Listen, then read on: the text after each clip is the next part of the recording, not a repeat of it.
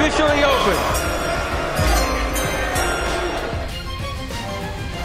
This is draft season. John Schmeelk, Tony Pauline with you, fresh off our flights from the NFL Combine in Indianapolis. If we're a little bit tired, we apologize. It was a long week in Indy. Tony was out there for a couple days longer than I was, but a lot of information gleaned, a lot of information that we want to get out to you, the fans, about the 2023 NFL Draft. Tony, how are you, man? Like you, a little bit tired. I mean, it's kind of a long, a little bit stressful time. I was trying to get more information day after day, but glad to be back. Now it's just a sprint till the end of April. Yeah, a bit of a slog. Early mornings with player interviews, late nights with talking to people at various establishments throughout Indianapolis. So certainly a lot going on. Before we get into the details, Tony, just how'd the trip go for you? Any main takeaways that you might have walking out of Indy? You've done this, what is this, like your 48th Combine, something like that? Right. Actually, I've been to every Combine since 2001, and this is – you're starting to see a change in the Combine, which – I'm not too fond of, you know, I think it's changing, not necessarily for the better. It's becoming more of a fan and media event than a pure scouting event. I mean, but otherwise, you know, my biggest takeaways are I was shocked that the receivers didn't run fast, did not run well. I was really impressed with the tight ends. And I think there were some very special defensive back seven players as we move towards the draft, which we'll get into. Yeah, it's funny. I think the times all kind of confirmed what we've been saying about this class for months, right? Really good cornerback class, wide receiver class, maybe not so great. And I think a lot of those kind of tight end class, running back class, I know the running backs didn't all do a ton, but I think it confirmed a lot of kind of what we thought about these groups heading in. So we'll go in order of which these guys did their measurements and their workouts and stuff like that. And it makes sense because the first group that went were the defensive linemen and linebackers who saw the defensive line. And Tony, the biggest news of the week was about one of the defensive linemen that didn't even do any of the workouts. And that was Jalen Carter, because he had to leave Indianapolis, go back to Georgia and come back because of a legal issue. I know you guys over at the Pro Football Network were all over this. Tell everybody about what's going on with Jalen Carter and what the ramifications might be for him. Well, we don't know what's going on. Is, you know, arrest warrants were issued for Jalen Carter for two misdemeanors that had to do with that tragic accident, which killed one of his teammates where he was racing.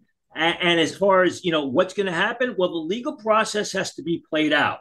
And we still don't know what's going to happen with it. There's all kinds of speculation. I think for Jalen Carter, what has to happen is this has to end sooner rather than later. Because as we saw just a couple of years ago with La'el Collins, if you remember that situation, La'el Collins wasn't even a suspect in a case that involved the murder of his ex-girlfriend. Police just wanted to talk with him. And that story came out a couple days before, the 2015, 2016 draft. And La'el Collins went from a potential top 40 pick to being undrafted. So if this legal matter drags its feet and it's still unresolved by the time the draft comes, Jalen Carter's draft stock is going to tank. Even if it is resolved, a lot of teams are going to want to question him, because I think the big thing that has come out was Jalen Carter was changing his stories when he talked to authorities. As somebody said to me, he lied to police, which is kind of dumb. Somebody, why are you lying? Just tell them the truth. And that's something that teams are going to want to know about. You know, is he a trustworthy player? You can't make any assertion. You can't make any definitive statements as to what's going to happen because it's a legal issue now. Let's see what happens. And again, for Jalen Carter's sake, the legal issue has to come to a conclusion sooner rather than later. Yeah, and I think that'll help them that this is happening early in the process, right, Tony? So teams will have 2 months to kind of chew on this a little bit, or a month and a half, whatever it is now, and they can hopefully get more information. So it's not, you know, gas mask day before the draft or day of the draft. It's not, you know, La'el Collins week of the draft. I think teams will have a little bit of time to digest this to really kind of settle themselves with it, decide they're comfortable with it or uncomfortable with it for that matter. Look, we never know what's going to happen. Just based on how I've seen these things work, I would still think, unless a lot of new information comes out that we don't know about, he probably still go in the top 10. But how do you think this impacts now that trade market at the top of the draft with the Bears trying to move out of that first pick? Well, I mean, Were there a lot of teams looking to move up to get Jalen Carter? I don't know that there were. Will Anderson. But does it impact how far the Bears want to go down to get out? Yeah, I guess it does. I've said all along with that trade market, I just don't know that there's going to be a big market for that pick. I don't know that any team is going to trade up for one of the quarterbacks and give away a slew of picks. I think if the Bears really want to trade down, they may have to accept less than market value to trade down a few picks. I don't think that they're going to say, okay, listen, let's trade down. We'll trade down to 6 now because now we have a chance of getting Jalen Carter or Will Anderson. They won't get Will Anderson, but getting Jalen Carter at 6. I think if you do that, that's dangerous. And we will get to the quarterbacks a little bit later. But let's start with the defensive lineman, Tony. We mentioned Jalen Carter already. We can go back and forth here. Guys that impressed us, I guess that's a good way to do this.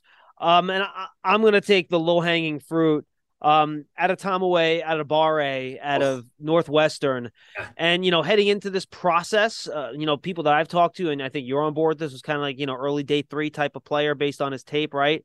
But maybe late day 2. Blows up the Senior Bowl, played really well, doing football things.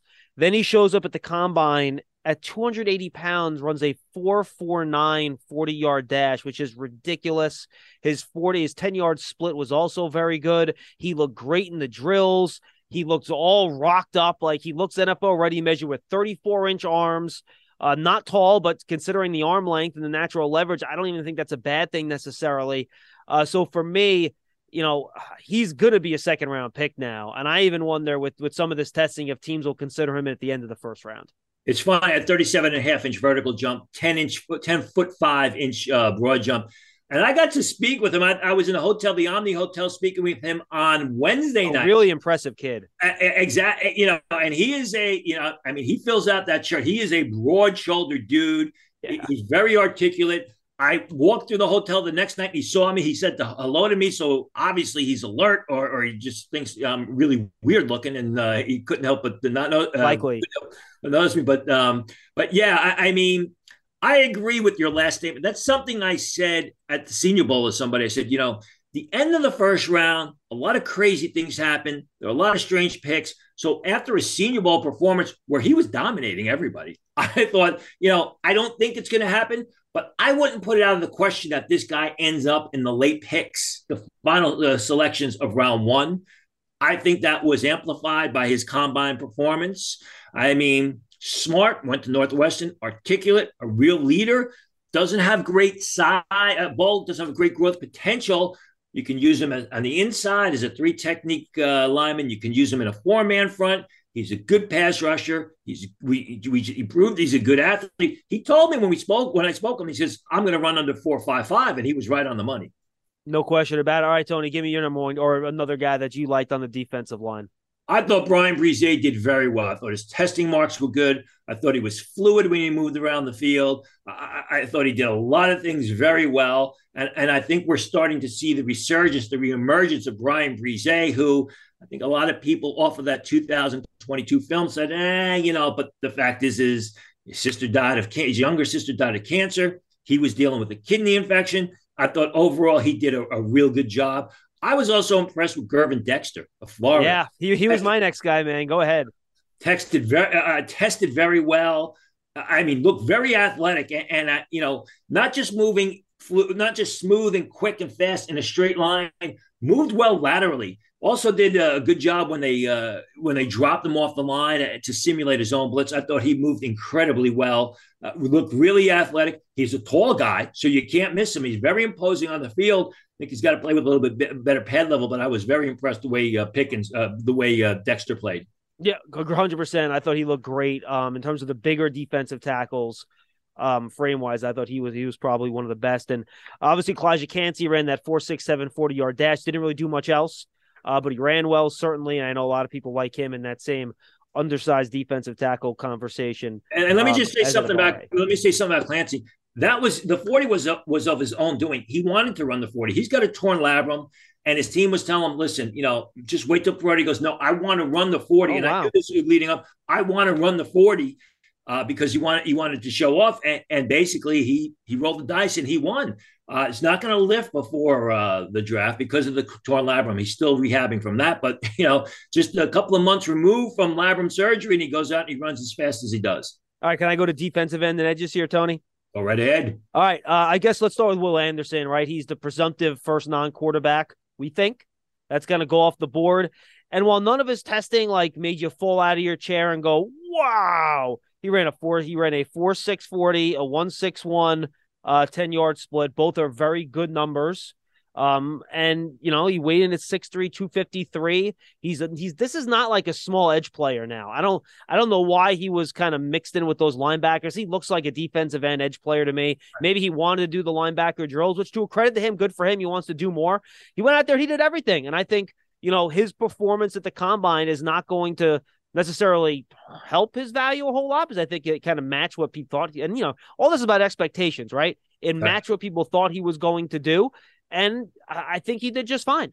Yeah, I mean, it's funny. We're talking about a guy, 253 pounds. He only ran a 4.6. You know, that shows how times have changed. And, yeah, I think at 6'3.5", it's probably going to be easier for him to go from 253 to 265 rather than go down. So I think just as he physically matures and gets a little bit older, he's going to get bigger, he's going to get stronger, and he plays strong to begin with. So it's going to make that transition to come out of a three-point stance much easier for him, or you can stand him up over tackle. Listen, I think with him, he didn't bomb. I think the only way Will Anderson was going to hurt himself is if he bombed. He went there and he ran a 4.8. The tape speaks for itself, and he shows enough athleticism during combine workouts.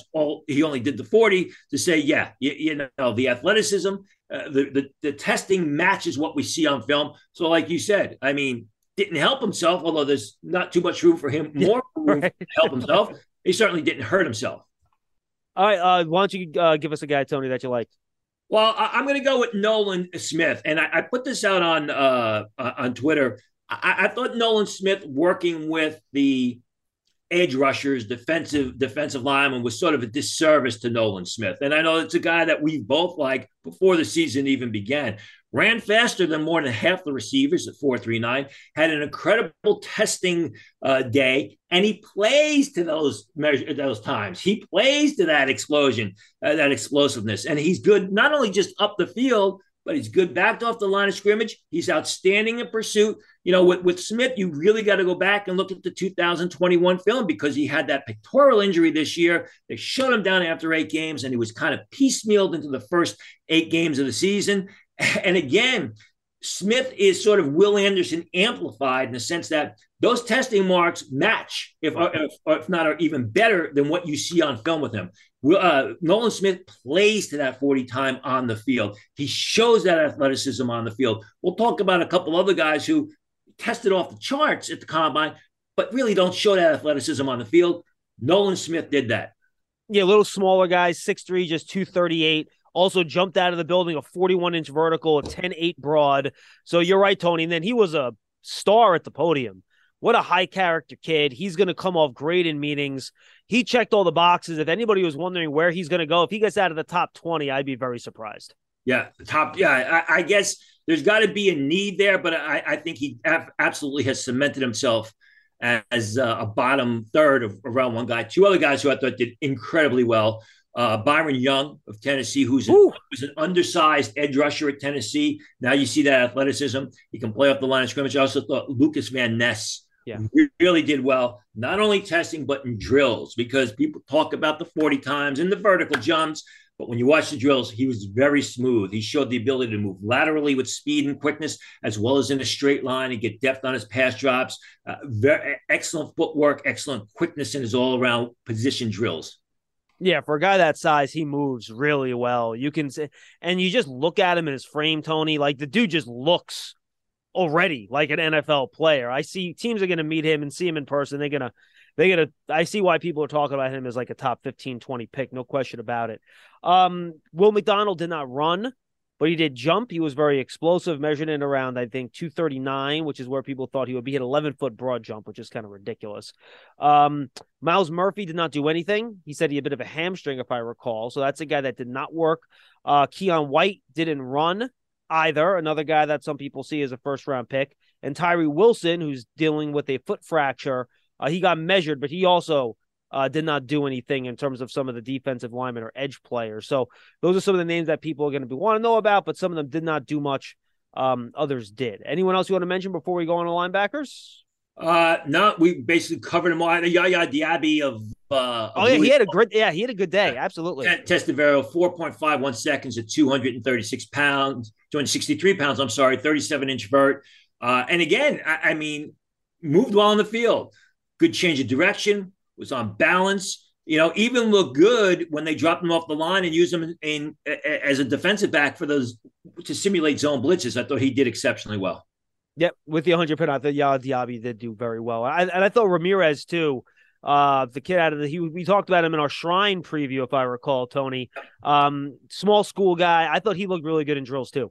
Yeah, and he's an explosive guy. He's a very sudden guy. We talked about him with when we had Eric Galco on here, and he basically lived up. He had tested very well in some of the tests. And that's with him, with Ramirez, you're getting a guy who Will Anderson light, if you will. You know, can you stand up out of a three-point stance or can stand over tackle, and you send him up the field as a pass rusher. Also does a solid job for you defending the run. Day 3 guy. I don't know that he's going to be a starter, but a situational player that can produce at the next level. All right, let's go to the back half of the defense. They worked out on Friday night. And just a reminder, folks, this is obviously draft season. It is a NFL draft podcast with, I'm doing this in the Giants facility, but it's not a Giants podcast per se. We do all draft stuff here. But if you're a Giant fan, even if you're not, I really suggest you go back and look at the Giants Huddle podcast that we did in our Big Blue Kickoff live show from the Combine. We had over 25 guests over 4 days, including people like Daniel Jeremiah, Charles Davis, other really good guys on the draft and free agency. If you want to go check that out. We do a lot of league-wide stuff, not just Giants. So, again, go check that out. Giants Huddle podcast or Big Blue Kickoff live. All right, Tony, cornerback and safety. And, boy, these cornerbacks, I was flying that day. So I'm trying to, walk through the airport. I'm looking at my phone, and I just see 435, 438, 436, 437. I'm like, what is going on here with these times for these cornerbacks? You know, we talked about, I think in your last mock that we did, you had 6 cornerbacks in the first round. Well, you might get more than that at this point, and they might go really early. They tested out the charts here. And the other thing is some of these guys look equally, if not more spectacular during position drills. And again, everyone will talk about the 40 times. And the vert, and those are important because you have to know that a guy, is fast. But some of the position drills, I mean, Christian Gonzalez, 4.38. I think he jumped over 40 inches in the vert. Let me take a quick look here. Had 41.5-inch vert, 11.1 in the broad. But his position drills, he was seamless. He was fluid. He was natural. Quick moving backwards. Showed the ability to drive to the ball out of his plant. Liked his backpedal. I mean, it was the whole package with Christian Gonzalez. The testing numbers were good. And if you're watching, certain aspects or certain areas of the position drills, he checked off all the boxes there. I was very impressed with him. And I was not as high on Christian Gonzalez because I got to do a lot more film work on him. But I came away from the Combine saying, yeah, I could understand now why people consider Christian Gonzalez the number one cornerback in the draft, the potential top 10 pick. And Deonte Banks was wonderful, too. The cornerback out of Maryland, 4.35, 40-yard dash, Tony. Other Maryland players also had a good weekend. We could talk about that, too. But, look, people see him as a, press man type of corner. And, boy, he showed the speed, and I thought he was really good in drills, too. I can't imagine him getting out of the top 25, maybe at best, probably top 20 pick at this point, with the way he did in drills and tested over the weekend. Yeah, and somebody we've talked about. I've talked about, in the lead up to the Combine, someone who was under the scouting radar, wasn't even on the scouting radar last August. And what was happening was the Maryland coaches were telling scouts, hey, you keep an eye out for this guy. And he lived up to expectations. Again, with Banks it's the perfect match between the testing numbers as well as the play on the field because his position drills were good. He's fast. He's probably – I was told a low 4.3s. He ran a 4.35. That's fast enough at his size. And, there are some areas of his game he needs to brush up, but he's definitely headed in the right direction, and that's what you want at the cornerback position. You want to get a guy – Sauce Gardner last year, played better as a junior than he did as a sophomore. And then the scale or the arrow was pointing up. That's what you're getting with Deonte Banks. Tony, he was 6 foot, 205. Do you have his measurements in front of you real quick? I will have it in a second. I know he was over 200. He was 6 foot.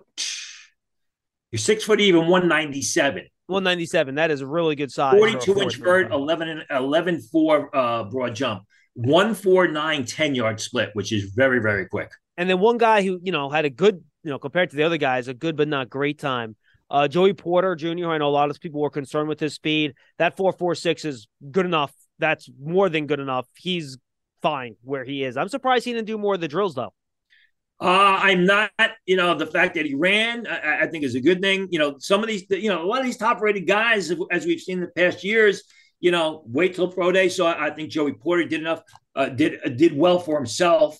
A couple other defensive backs, under-the-radar guys. I thought Travius Hodges-Tomlinson of TCU was terrific.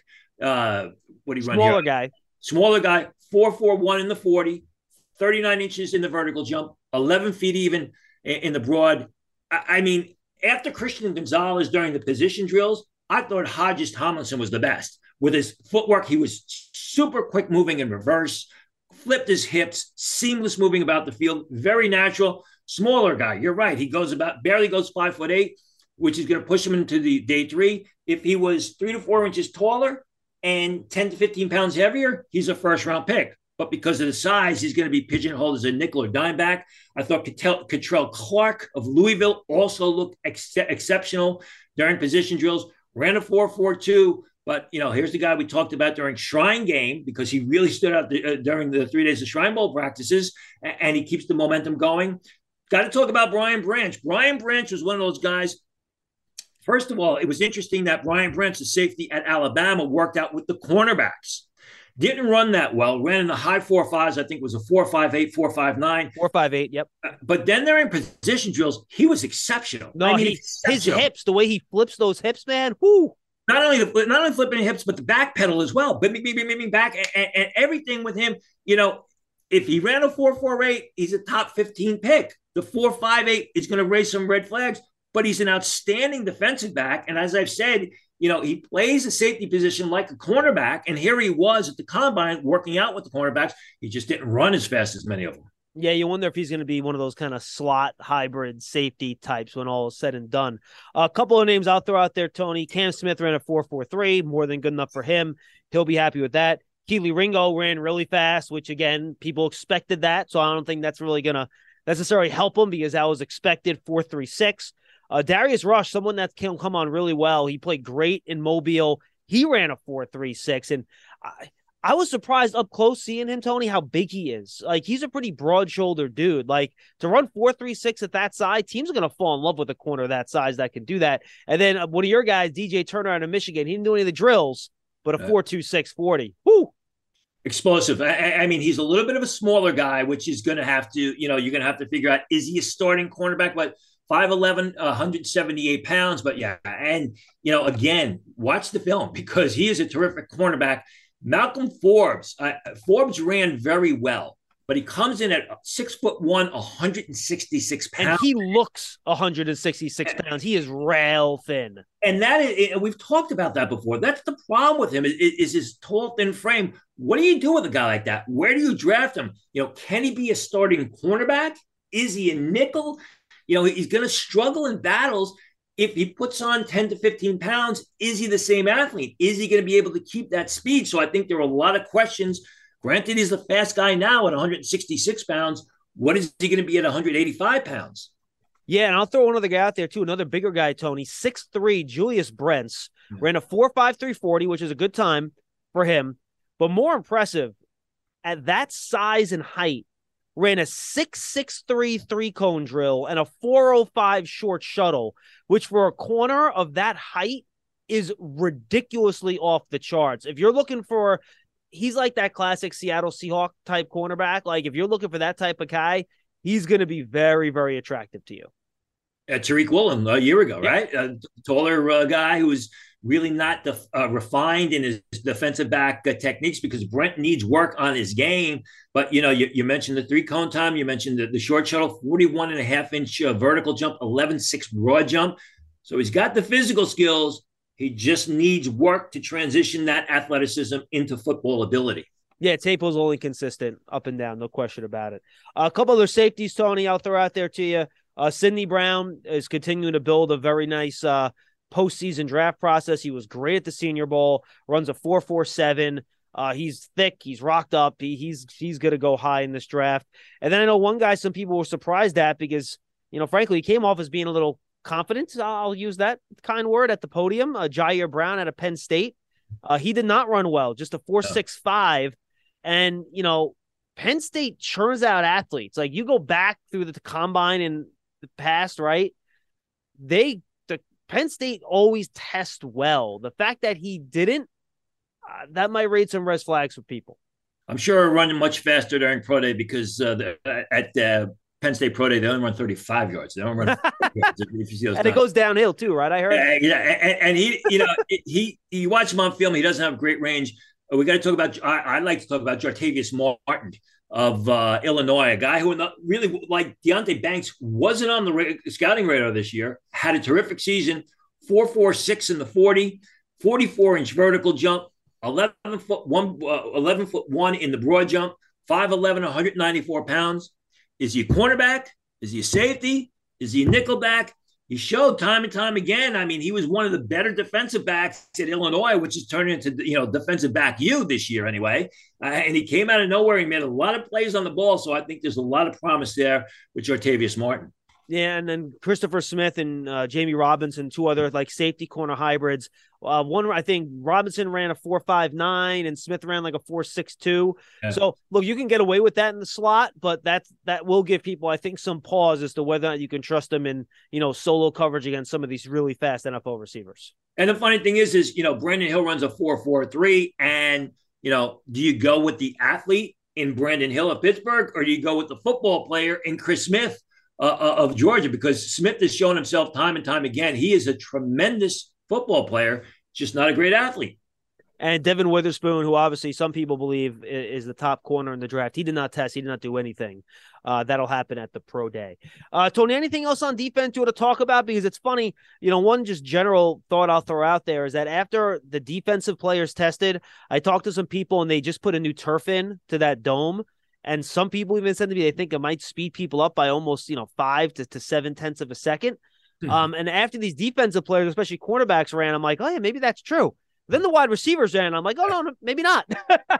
The wide receivers are like, where was that turf? Because it wasn't on our feet, that's for sure. But I mean, when you look at defensive players, just the athleticism. I mean, you had, I'm counting 5 guys under 4.5. Five defensive players ran. When I did defensive front seven players, defensive ends, edge rushers, I should say, ran under 4.5. Think about that. I mean, that is tremendous.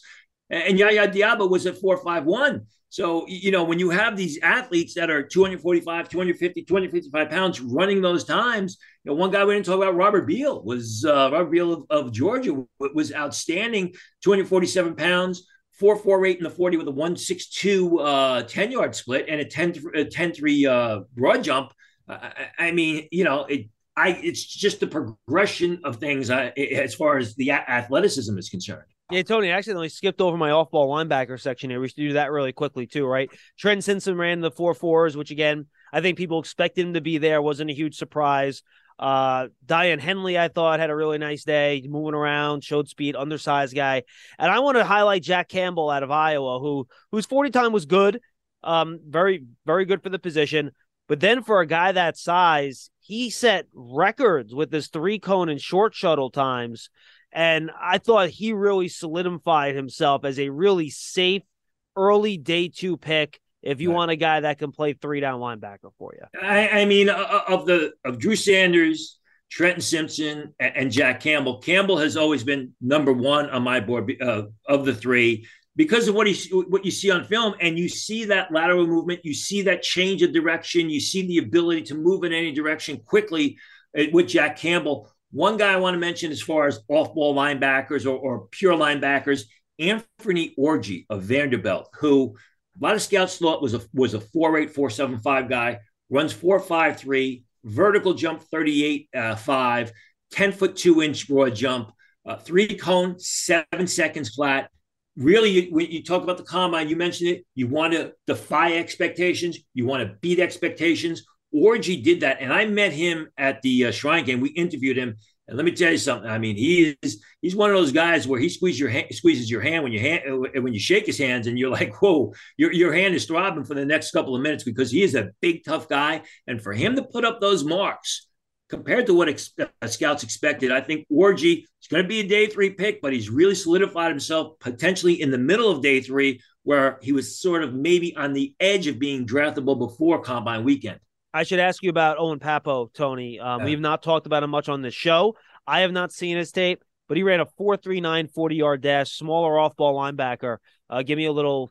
And he plays like that, too. I mean, what he is 6 foot, 225 pounds. He's a run and chase linebacker, as I like to say, a pursuit guy. He's also got decent instincts. He gets from point A to point B very quickly. Had 29 reps on the bench, although, you know, when you watch the film, he needs more of a free shot at the ball handler, because he gets caught up in the trash. He's easily out position from plays. Not, you know, did I expect the 4.39? No, but I did expect a very fast time from Papo, because that's the way he plays. All right, let's get to the offense, the glitz, the glam, the shine, the QBs. Bryce Young did not participate, but he weighed in at 5'10.5" and 204 pounds.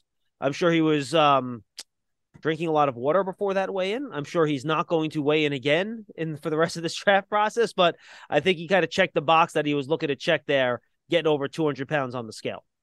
And I think what happens is with the weigh-ins, scouts are going to look at the body type and they're going to say, okay, 204, can he play it that weight? As you said, he probably won't weigh in at pro day. If he works out at pro day, or he may work out may have his own pro day out on the West Coast. But they look at it and say, you know, can we get him up to 210? Can we get him up to 212? Can he continue to add more muscle mass, more density to that frame? And if he does, how is that going to affect his play? So, yeah, he was over the 200 mark. Remember what they do is now the weigh-ins happen before the workout because of that whole scam, if you will. Drink a lot of water, get your body weight up. He got the body weight up. He didn't work out. We'll see what happens moving forward. But it's a matter of, does he have any growth potential? Is he going to be able to put any more beef on that frame? All right, let's talk about the others, the quarterbacks here, Tony. And I think they kind of reinforce what we already knew about him. If people are going to make a big deal about everything that happened, then I get it. But I think these guys are still who they are. And I'm going to use some NBA analogies here. Like Bryce Young's the scorer, right? He can do it a lot of different ways. He's kind of like Steph Curry.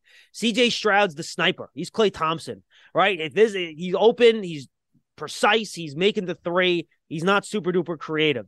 You know, Richardson is Giannis Antetokounmpo. He's just a freak show. He's going to overpower you. He's bigger than you. He's faster than you. He's more athletic than you. And then you have Will Levis, who's just a really big, like Julius Randle type. He's going to overpower you. You know, it might look a little sloppy sometimes, but he's got all the tools. And look, Stroud throwing the football looked like the most accurate quarterback there. It was smooth. It was tight. He was pinpoint. Well, we saw that on tape. That shouldn't surprise people, right? Richardson ran a 4.43, a 1.53 split, 40-inch in the vertical, 129 in the broad, and he looked like a more athletic version than Cam Newton. He's a freak show, right? But maybe we didn't know he was going to do exactly that, but we all knew he was an unbelievable athlete, so I don't know if that should really change thoughts. And then Levis had a great arm, and his jumping numbers were good, and he looked the part. So to me, these guys were all impressive, but they kind of, to my point earlier, met the expectations of what we thought they were going to do. Listen, I put out a tweet during the workout Saturday. I said, Levis, Richardson, and Stroud all had their moments, but nobody killed the combine workout. And I got a lot of pushback from that because people were saying it was the greatest, C.J. Stroud's workout was the greatest quarterback workout they had ever seen at the combine. And I go back to watching Joey Harrington and watching Ryan Mallett, where they hit everything. In the short field, in the intermediate field, and down the field. I spoke with somebody about C.J. Stroud, an Ohio State person, to ask what their thoughts were. They said, I thought he was very good. His short and intermediate stuff was good. He struggled down the field, which is unusual because he's one of the better vertical passers. As far as Anthony Richardson, you know, I'm going to go back to what I've been saying all along, boom or bust. Anthony Richardson made some very nice passes during his combine workout. He also made some catches where you're like, you know, WTF, if you know what I mean. You know, they were all over the place, some of his throws, which tells me, like, yeah, if you get Anthony Richardson, to play to the best of his ability, to play up to his ability as a quarterback, and you teach him to be a passer, you got a franchise quarterback. But that is a very tough thing to develop. Will Levis, I was least impressed with Will Levis, and I talked to got information from an offensive coordinator that said, one, they thought Will Levis is too big. He's too muscle-bound. He's very stiff. He wants to show off his strong arm, which he said he was going to do, which we all know he can throw the ball 80 yards down the field, but can he put touch? Can he put is he a rhythm passer? Can he basically hit guys on timing passes? He struggled there. They questioned Will Levis's fundamentals, his footwork, his hand placement, things like that on the football. So of the three, you know, like Richardson, like C.J. Stroud, Will Levis was down the line. The guy who had probably one of the most surprising and, if not surprising, the most underrated quarterback workout that a lot of people weren't talking about was Aiden O'Connell of Purdue. Because if you very accurate. And when he missed, he wasn't missing behind players, or he didn't have players slowing up in their routes to catch the ball. That's a timing issue. He wasn't able to drive the ball downfield like Anthony Richardson. But he hit on two of his three deep outs, and the deep outs is the money throw at the combine workout. The one he missed, you know, the receiver was out of bounds. He still hit him in stride. So I thought Aiden O'Connell did very well placing the ball. One thing about C.J. Stroud, which was interesting, where I was sitting at the workout, you could tell compared to Richardson and Will Levis, C.J. Stroud was delivering his ball before the receivers were out of their routes. Yeah. Where Levis and Richardson was waiting till the guys were out of the routes to deliver the ball. And what that does is that leads to a lot of incomplete passes or errant throws. It also leads to the fact that on Sunday, the defensive back, the cornerback, can be able to get a jump on the ball because the receiver's already out of his routes and before the ball's on its way, as opposed to what C.J. Stroud was doing. He's throwing the ball where he expects the receiver to be. Now, remember, too, they're unfamiliar with these receivers, so it's tough to get that timing right. So I get that. But look, bottom line here, Tony, all four of these guys are going to be gone in the top 15 picks. I can't imagine all four aren't, and that's just the way it's going to go. And we'll be talking about where and how and who over the next month and a half. All right, let's go to wide receivers here, Tone. Addison ran a 4.49, the presumptive top pick, 1.56 split, jump 34 and 12.2, 122 inches on the jump. Let's start there. Do you think his 40 time hurt him a little bit? I think people thought he'd go a little bit faster than that. Now, I was told he's going to go a little bit faster. I'm not going to be presumptive that Addison's going to be the first receiver off the board because Smith. No, maybe not. Absolutely. That's been my number one. I think he did have the back tightness, which basically he pulled out after I think he did one or two drills. I was told this morning that he's going to be fine, going to be ready to go for USC Pro Day. So, If he's got a little bit of a back issue, let's see what happens. You know, you want to see him hopefully run in the mid to low 4.4s. I'm sure that's going to happen at USC Pro Day. All right, I want to go to Jackson Smith and Jigba. He did not run the 40. No. My guess is he's going to do the Drake London strategy that me, you, and Crocker talked about last year and just never run the 40. It would not shock me. Maybe he'll do it at Ohio State Pro Day. We'll see. But boy, he looks smooth in his routes, Tony, in and out. Look like a technician, not surprising given, you know, what they do with that Ohio State program. But then he ran the agility drills, and he ran a 3.93 short shuttle and a 6.57 three cone. The 3.93 short shuttle is the fastest wide receiver or any short shuttle since a player has run since 2014. And I think it just shows you that this guy is going to be able to get open. I don't know about the pull away speed, but especially if you need a slot guy, this guy is going to be able to get open for you and create separation at the top of his routes. I had those numbers sent to me via text, the three cone and the short shuttle.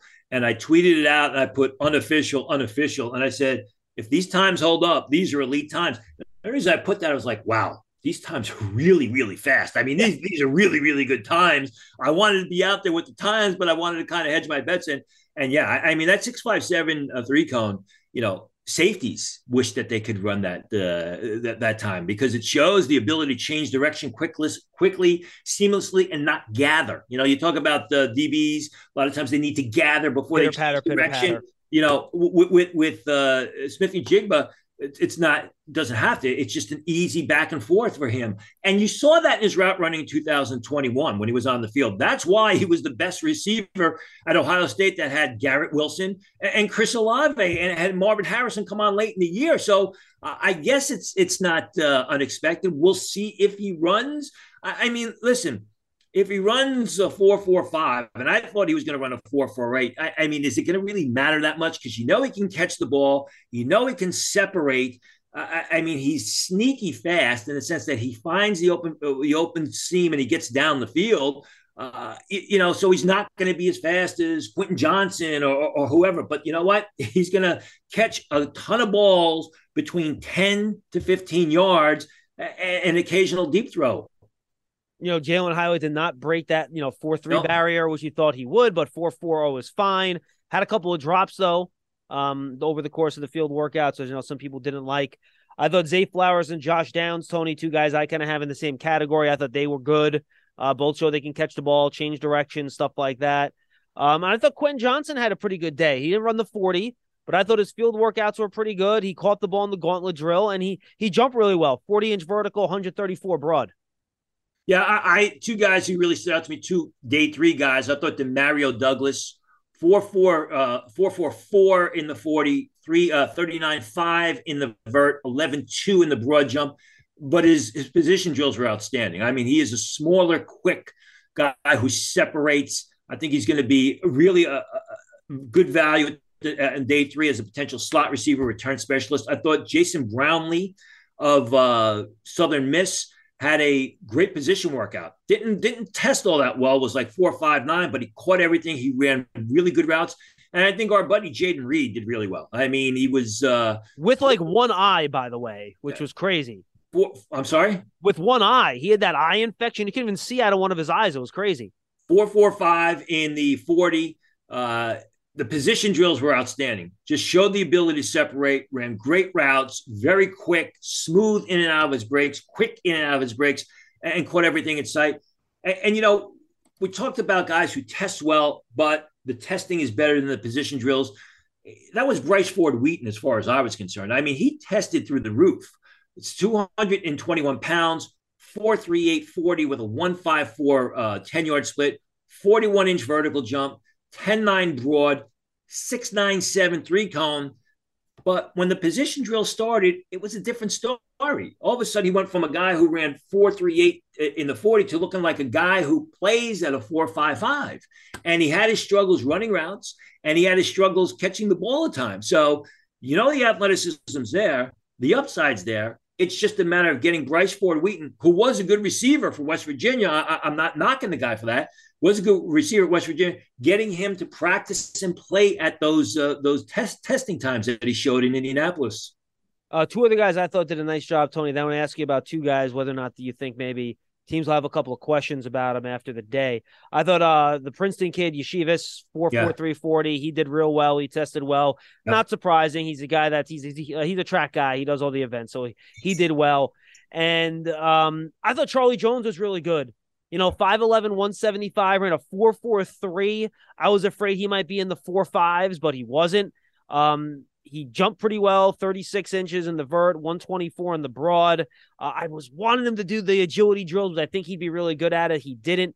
But I thought Charlie Jones, whose tape is excellent, he's got great hands. He looks smooth in the drills. This guy's going to be a day three pick, Tony, and he's going to play NFL wide receiver for a long time. He's fast, he can catch it, and he can get open.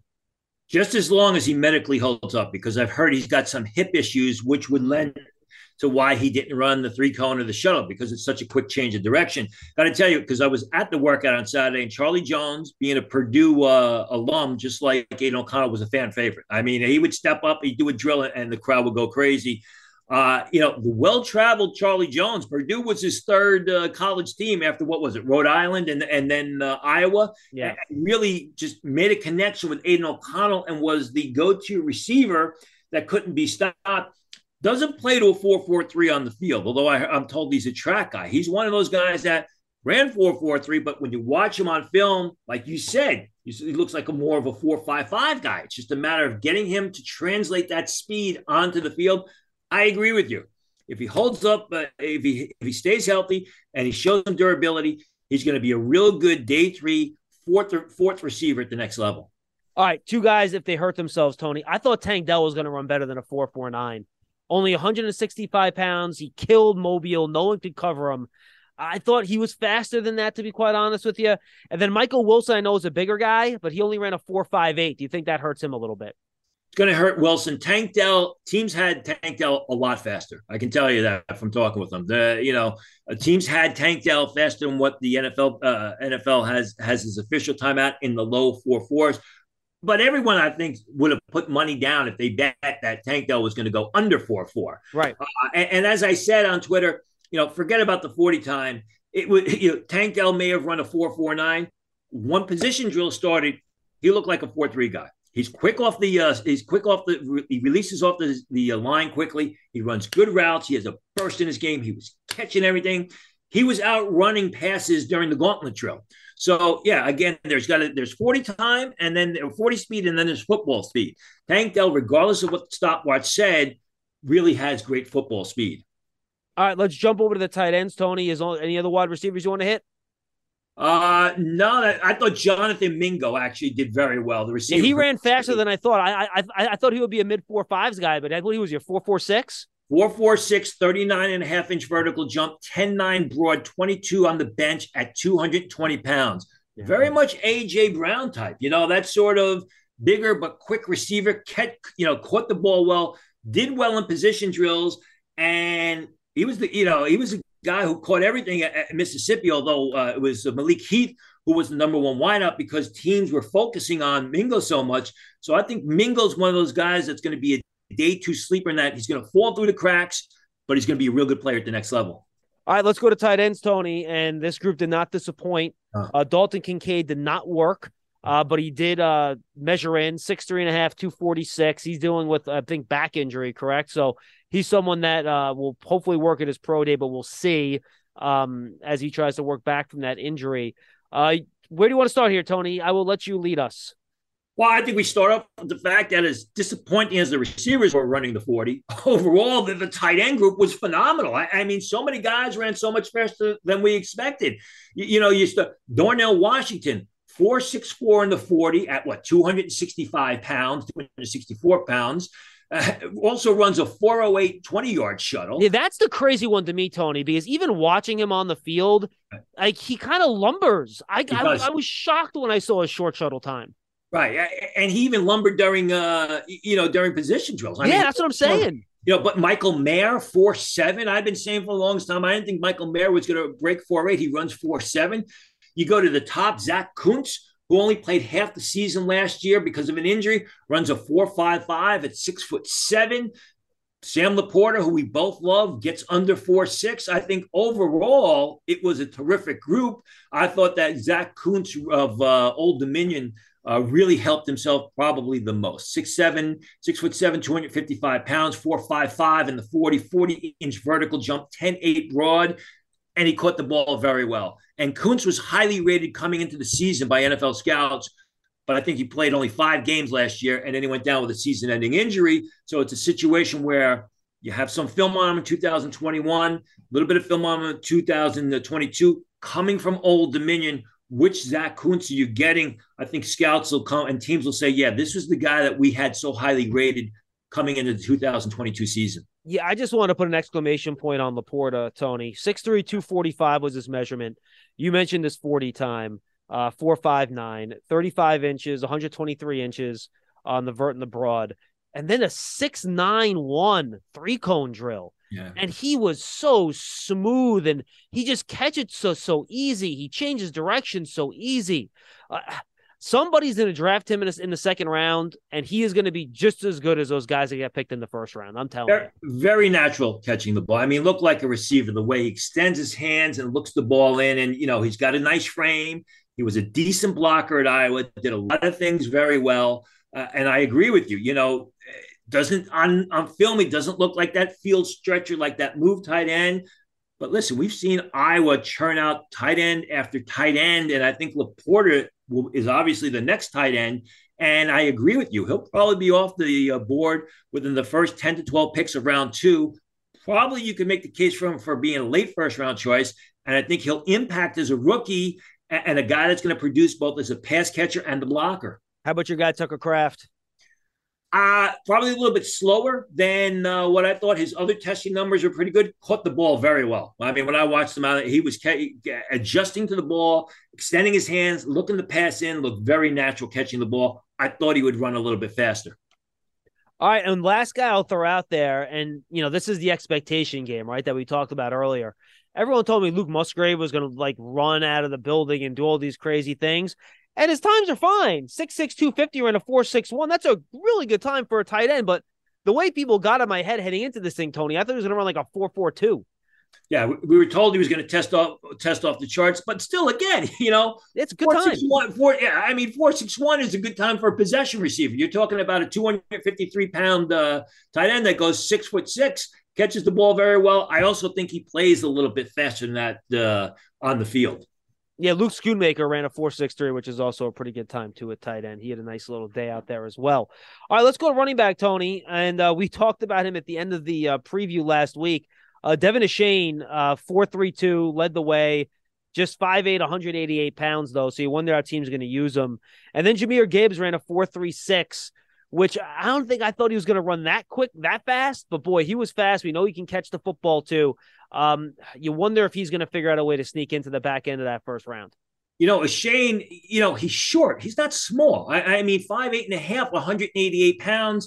You know, he's got a stocky build. So he's, I don't think he's short, but I just think he's a little bit small. Exceptionally quick during the position drills, the footwork drill that they did. You know, what was interesting to me is, if you watched it yesterday, is with the running backs actually did more pass catching drills than they did running drills. You know, they used to have them run through the cones, and they were doing more catching the ball than they were actual carrying the ball. But when he did, he showed that speed during position drills, easily changed direction, didn't have to gather himself, very fluid, very smooth. Listen, I agree with you about Jahmyr Gibbs. I've said all along, I think he's, you know, if the Philadelphia Eagles don't take a running back with that first pick, and and Bijan Robinson is going with that second pick, that's the way they go. He is a complete three-down back. Showed good footwork during position drills. Also caught the ball exceptionally well, which he does on film.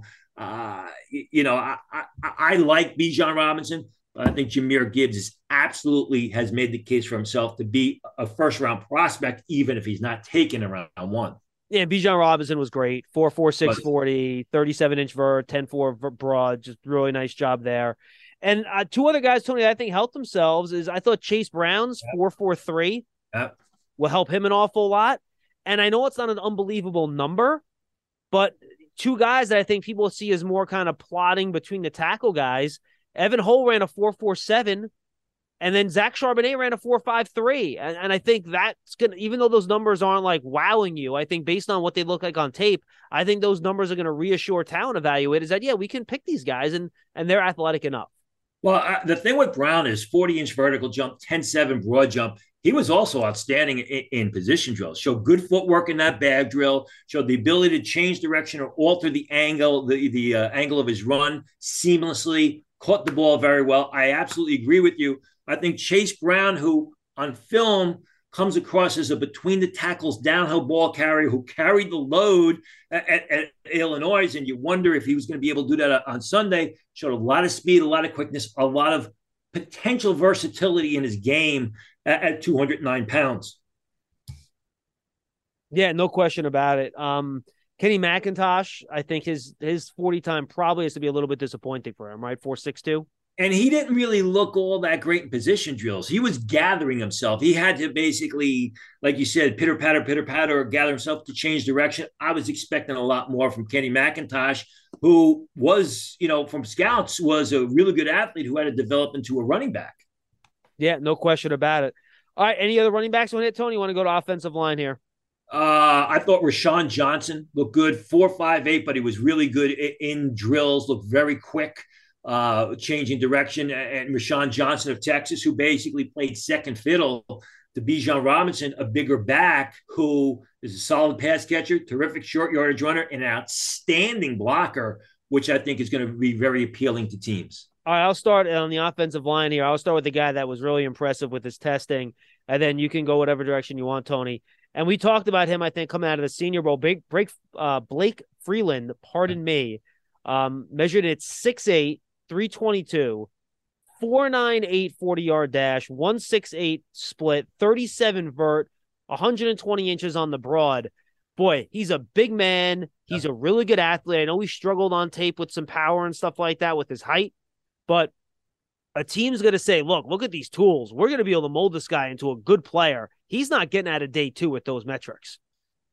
He shouldn't, but we'll see what happens, because there's a lot of good day two offensive linemen. And like you said, a bigger guy like that, why is he having so many problems with power? We saw at the Senior Bowl. He had a lot of real nice reps at the Senior Bowl, and then there were times where he was beaten flat. So scouts got to decide, got to come to a conclusion, or teams got to come to a conclusion. Why is he struggling with that? Obviously, the upside is there. You know, you can use him in a zone blocking system because he's so athletic out on the second level. And BYU has a history of producing, you know, decent offensive linemen. So I think that, you know, you got to come to the conclusion is, why isn't Freeland, you know, one of the top five offensive tackles, right? Wasn't considered in an offensive tackle class that's considered weak? So that's, you know, that question has to be answered. A couple of things. I thought that the Tennessee tackle, Darnell Wright, tested much better than I ever expected. I mean, he looks like a big, powerful, plodding offensive lineman, goes out there, 5'01", 40 with a 1.81 10-yard split, which was pretty decent. So you know that he could move. I thought Steve Avila didn't have great testing numbers, but boy, he moved incredibly well on the field. Laterally, his footwork, the ability to slide off the edge. I thought with Avila's, you know, we think of him as a power gap blocker, but what he showed me yesterday, I'm like, you know what? It's probably wouldn't be out of question if you want to use him in a zone blocking system or on the second level on occasion. I thought a couple other guys, before we get into the big ones, Anthony Bradford of LSU looked really good in position drills. Sidi Sow of Eastern Michigan, a guy that I've watched for 3 years now, had a tendency or had a reputation of being overweight and being soft. He looked really good. Solid testing numbers. Let me pull it up here real quick. 507 in the 40 with a 1.8 10-yard split, 32-inch vertical jump at 323 pounds. I thought he had a real good day. Yeah, I thought Luke Whippler had a good day too, Tony, to be honest with you, one of your guys. And then give me your deal on Skoronski. We've been talking about his arm length for a while. And, you know, people have made that Rashawn Slater comparison because they're both obviously Northwestern kids. Slater looks like a better athlete, 33-inch arms, and Skoronski just came in at 32.25, which for an offensive tackle is really short. Yeah, and I don't think Skoronski's the athlete of Slater. He didn't move as well. Remember, Slater didn't have a combine because that was the COVID year. So he had his pro day. Skoronski, to me, and I texted you during the workout, you know, and I know you watched it. He just, you know, when I saw him on the field, he looked good, but he didn't jump out like a top 10 pick. I mean, you know, we're getting some of the other guys, Broderick Jones, Paris Johnson. You could see them, their movement skills. You're like, wow, you look at their size. You're like, wow, Skoronski really didn't wow me moving around the field yesterday. All right, Tony, final thoughts before we say goodbye on the 2023 NFL Combine in les books. I think Broderick Jones really helped himself, a guy who, you know, you came in here and you're thinking, well, maybe mid-first-round choice. I think now he's probably jumped into the top 12. I think, you know, like every combine, there were some really outstanding performances, and then there were some guys who really going to have to turn it up a couple notches at pro day. Remember, trust the tape, folks. The combine gives you a reason to, like, cross-check stuff and double-check what you watched already, but it's still the tape that trumps for all evaluations when you take a look at these guys. But remember, though, the measurables, teams have thresholds. Guys will get taken off boards if they don't hit certain things with height, weight, speed, things like that. So it's important, and it's just another piece of information in the process that we now have going forward as we are under 2 months before the 2023 NFL Draft. Tony, we'll continue the process next week, man. Thanks so much. Look forward to it. For Tony Pauline, I'm John Schmeelk. This is Draft Season.